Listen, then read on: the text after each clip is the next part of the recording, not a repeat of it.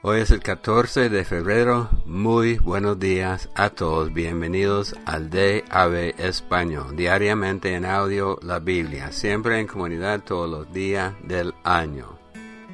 Yo me llamo Roberto y esta semana estamos leyendo de la Reina Valera contemporánea. Hoy se celebra el día de San Valentín o el día del amor. Entonces nosotros como creyentes, antes que nada, bueno, es, es bueno compartir el amor con los seres queridos, pero hay que recordar el amor de Dios, porque de tal manera amó Dios al mundo, que ha dado a su Hijo unigénito para que todo aquel que crea no se pierda, mas tenga vida eterna. Del Antiguo Testamento, Éxodo capítulo 37 y 38. Además, Bezalel hizo el arca de madera de acacia, que medía un metro y diez centímetros de largo, sesenta y cinco centímetros de ancho y sesenta y cinco centímetros de alto. La recubrió de oro puro por dentro y por fuera, y alrededor le puso una cornisa de oro. Además fundió para ella cuatro anillos de oro para sus cuatro esquinas, y le puso dos anillos en un lado y dos anillos en el otro. Hizo también vara de madera de acacia y la recubrió de oro. Metió las varas por los anillos en los costados del arca para transportarla. Hizo también el propiciatorio de oro puro, medía un metro y diez centímetros de largo y sesenta y cinco centímetros de ancho también hizo los dos querubines de oro, labrados a martillo, en los dos extremos del propiciatorio. Un querubín estaba en un extremo y el otro querubín en el otro extremo. Los querubines en sus dos extremos formaban una sola pieza con el propiciatorio. Y los querubines extendían sus alas por encima del propiciatorio y lo cubrían con sus alas sus rostros quedaban el uno frente al otro y miraban hacia el propiciatorio. Besalel hizo también la mesa de madera de acacia, medía 90 centímetros de largo, 45 centímetros de ancho y 65 centímetros de alto. La recubrió de oro puro y alrededor le puso una cornisa de oro. Alrededor le puso también una moldura de 7 centímetros de ancho, y alrededor de la moldura puso una cornisa de oro. También le hizo cuatro anillos de oro fundido y los puso en las cuatro esquinas que correspondían a sus cuatro patas. Los anillos quedaban debajo de la moldura y por ellos se metían las varas para transportar la mesa hizo las varas de madera de acacia para transportar la mesa y las recubrió de oro. También hizo de oro fino los utensilios que habían de estar sobre la mesa, es decir, sus platones, sus cucharas, sus cubiertos y sus tazones para las libaciones. Hizo también el candelero de oro puro, labrado a martillo. De oro eran también su pie, su caña, sus copas, sus manzanas y sus flores. De sus costados salían seis brazos, tres de un lado del candelero y otros tres del otro lado del candelero. En uno de los brazos había tres copas en forma de flor de almendro, una manzana y una flor, y en el otro brazo había otras tres copas en forma de flor de almendro, una manzana y una flor. Estos mismos había en los seis brazos que salían del candelero.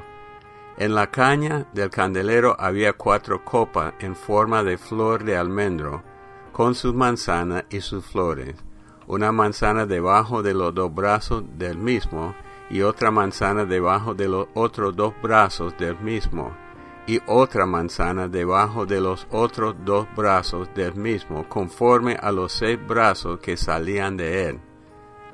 Sus manzanas y sus brazos eran del mismo material, es decir, todo era una sola pieza de oro puro labrada a martillo.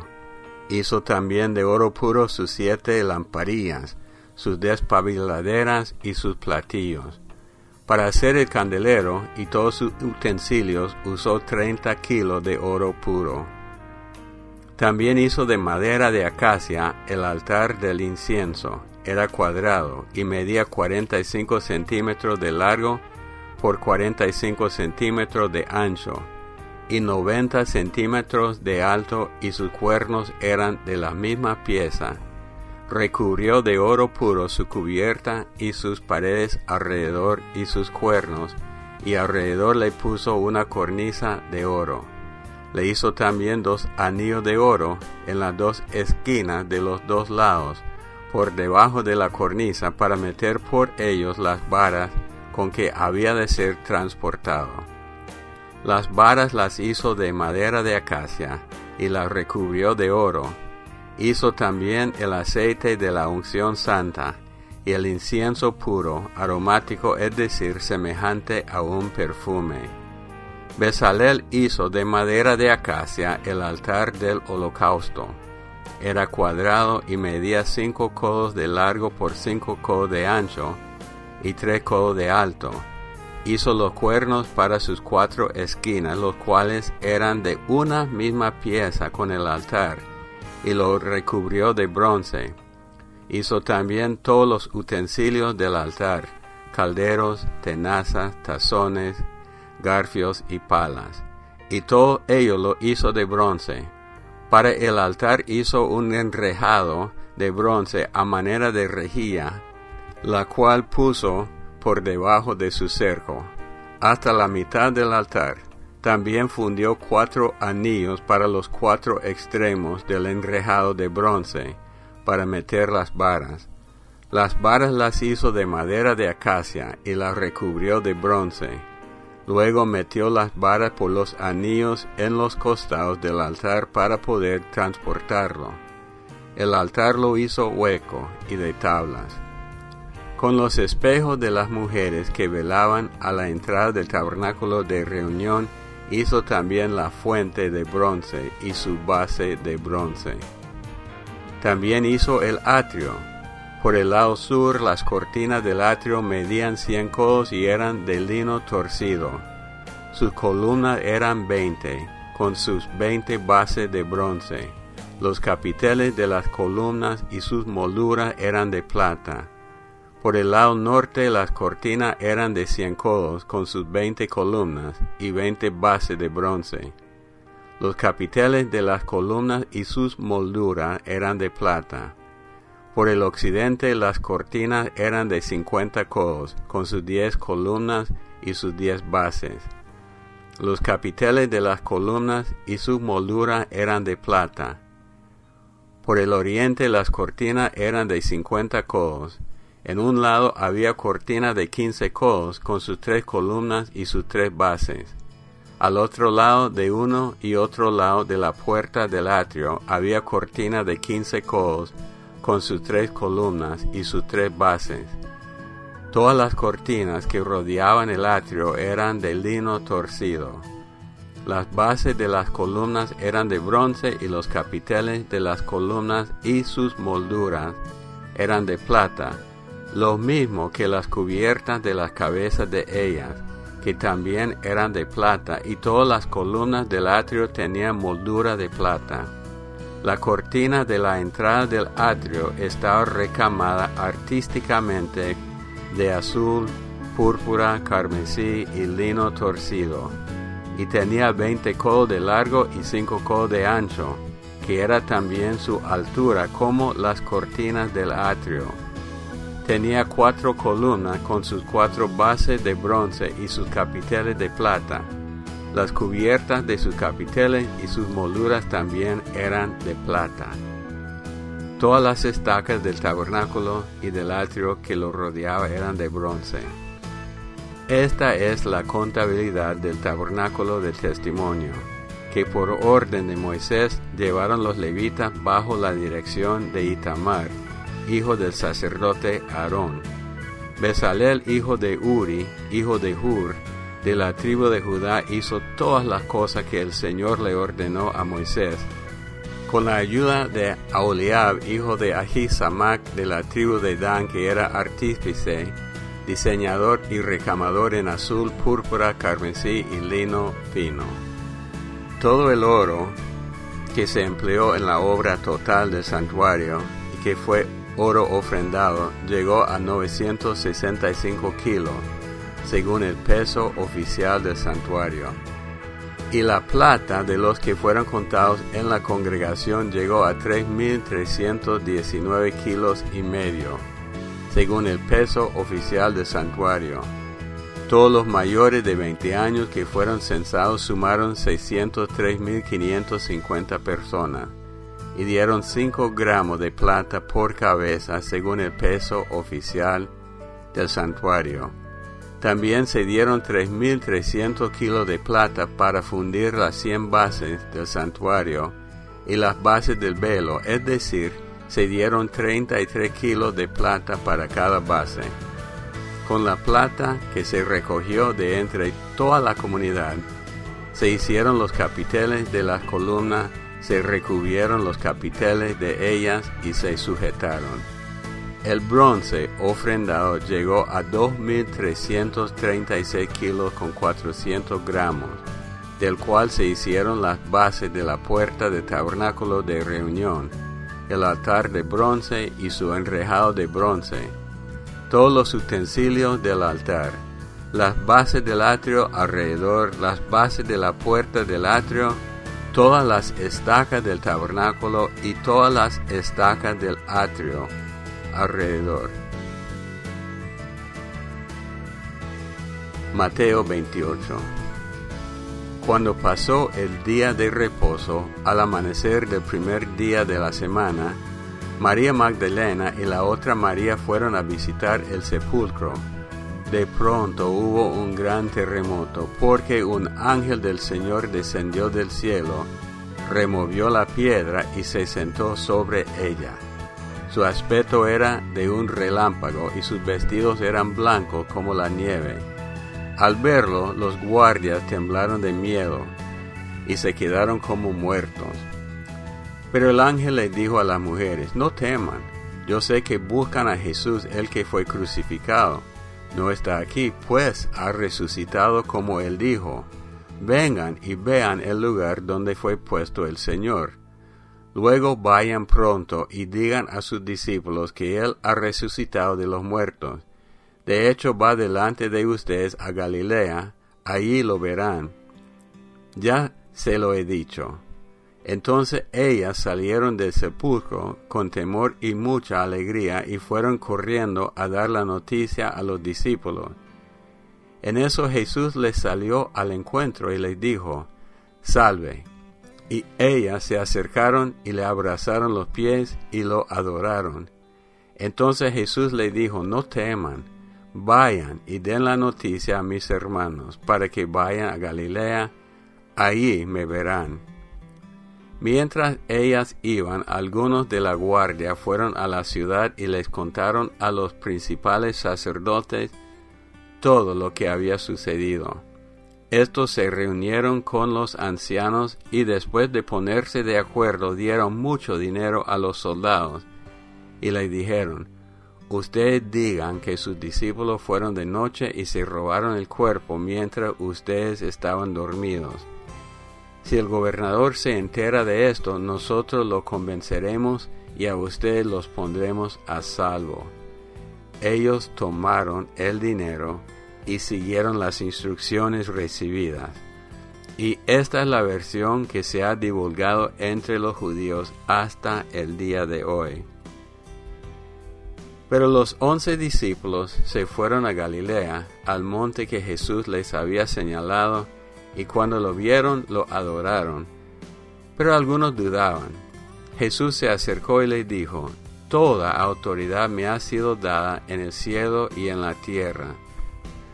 Por tanto, vayan y hagan discípulos en todas las naciones, y bautícenlos en el nombre del Padre y del Hijo y del Espíritu Santo. Enséñeles a cumplir todas las cosas que les he mandado, y yo estaré con ustedes todos los días hasta el fin del mundo. Amén. Y así concluimos el Evangelio de San Mateo. Salmo 34, del 11 al 22. Hijos míos, acérquense y escúchenme. Voy a enseñarles a honrar al Señor. ¿Quién de ustedes anhela vivir mucho tiempo? ¿Quién quiere vivir y llegar a ver el bien? Eviten entonces que su lengua hable mal. Eviten que sus labios profieran mentiras. Apártense del mal y practiquen el bien. Busquen la paz y no la abandonen. El Señor no aparta sus ojos de los justos. Sus oídos están siempre atentos a su clamor. El Señor vigila a los que hacen el mal para borrar de la tierra su memoria. Los justos gimen y el Señor los escucha y los libra de todas sus angustias.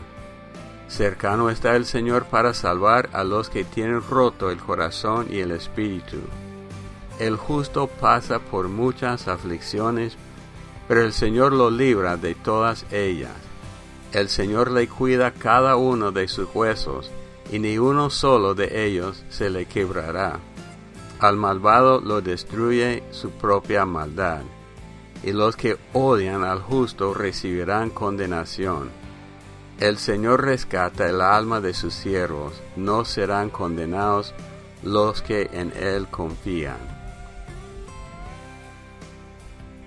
Proverbios 9, 9 y 10. Dale al sabio, y se hará más sabio.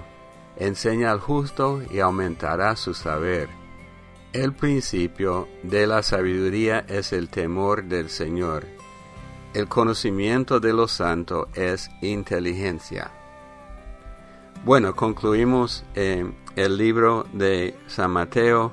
Vemos la resurrección de Jesús, todos alegres, menos los religiosos que buscan cómo sobornar a los guardias para decir que ellos estaban dormidos. Esos hombres recibieron un dinero, algo muy pasajero, a cambio de la verdad del Mesías resucitado. O sea, cambiaron lo eterno por algo pasajero y el dinero influencia, siempre influencia al hombre. Dice la Biblia que el amor del dinero es una fuente de toda maldad. Igual que Esaú, que vamos a ver más adelante, él cambió su primogenitura, algo a, largo plazo, una bendición por algo en el momento. Y una lección que podemos sacar de este hecho de los guardias es que no podemos pensar solamente en el momento si estamos alegres por el momento, si estamos sufriendo, todo esto va a pasar y solo queda lo eterno, que seamos sabios. Bueno, Jesús antes de ir al cielo dice lo siguiente, Toda autoridad me ha sido dada en el cielo y en la tierra. Y después dos palabras muy claves, por tanto, vayan y hagan discípulos bautizándolos, enseñándolos a cumplir todo.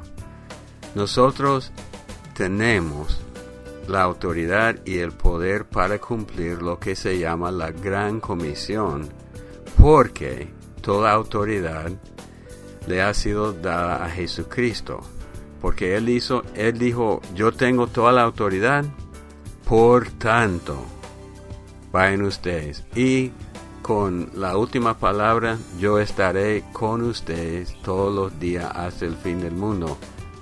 O sea, Él que tiene toda la autoridad y que nos envía a nosotros, va a estar con nosotros para cumplir todo esto. Oremos, Padre Dios, te damos gracias, porque de verdad el Evangelio, el plan del Evangelio, es un plan a largo plazo y queremos ver todo con paciencia, pero entendiendo a la misma vez que tú estás con nosotros hasta el fin del mundo para ayudarnos a cumplir lo que nos toca, lo que se llama el Gran Comisión, en el nombre de Cristo Jesús.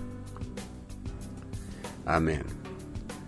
una pregunta que les voy a dejar del Antiguo Testamento, capítulo 37 y 38 de Éxodo, que habla de todas las cosas del tabernáculo. Ya sabemos que toda la Biblia es útil para nosotros. ¿Cómo se aplican esos capítulos a la vida normal de nosotros? Quiero solamente saber lo que opinan ustedes de eso. Bueno, para dejar su opinión a través de WhatsApp, más 505 81 77 3708. Bueno, tenemos un canal de YouTube de Ave Español. Pueden suscribirse.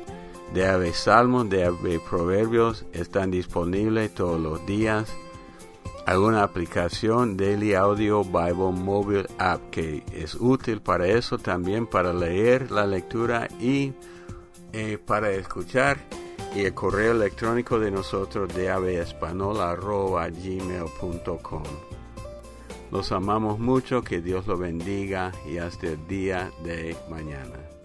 Dios bendiga Pastor Bot y a toda la familia del Día en Español y mi nombre es Nurija Gámez de La Guajira en Colombia.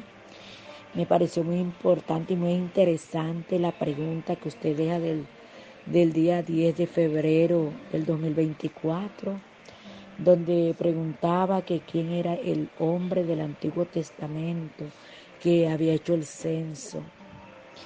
Y ese hombre se llama el rey David y lo encontramos en la cita bíblica segunda de Samuel capítulo 24.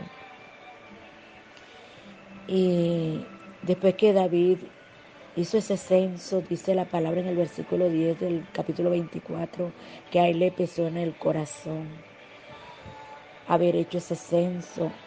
Y al día siguiente, cuando él se levanta, eh, Jehová Dios envía al profeta Gad y pone a David a que él escoja entre de los castigos que iba a recibir por haber hecho ese pecado. Y de esos tres, tres, tres decisiones que él debía tomar, le dijo, ¿quieres que te ve, quieres que te vengan siete años de hambre en tu tierra o que hayan tres meses delante de tus enemigos y que ellos te persigan, o que tres días haya peste en tu tierra? Piensa ahora y mirad qué responderé al que me ha enviado. Entonces David dijo a Gad, en grande angustia estoy, caigamos ahora en mano de Jehová, porque sus misericordias son muchas, mas no caiga yo en manos de hombres. Muchas bendiciones, Pastor Bob, y a toda la familia del DAB. Mi Dios les bendiga rica y abundantemente.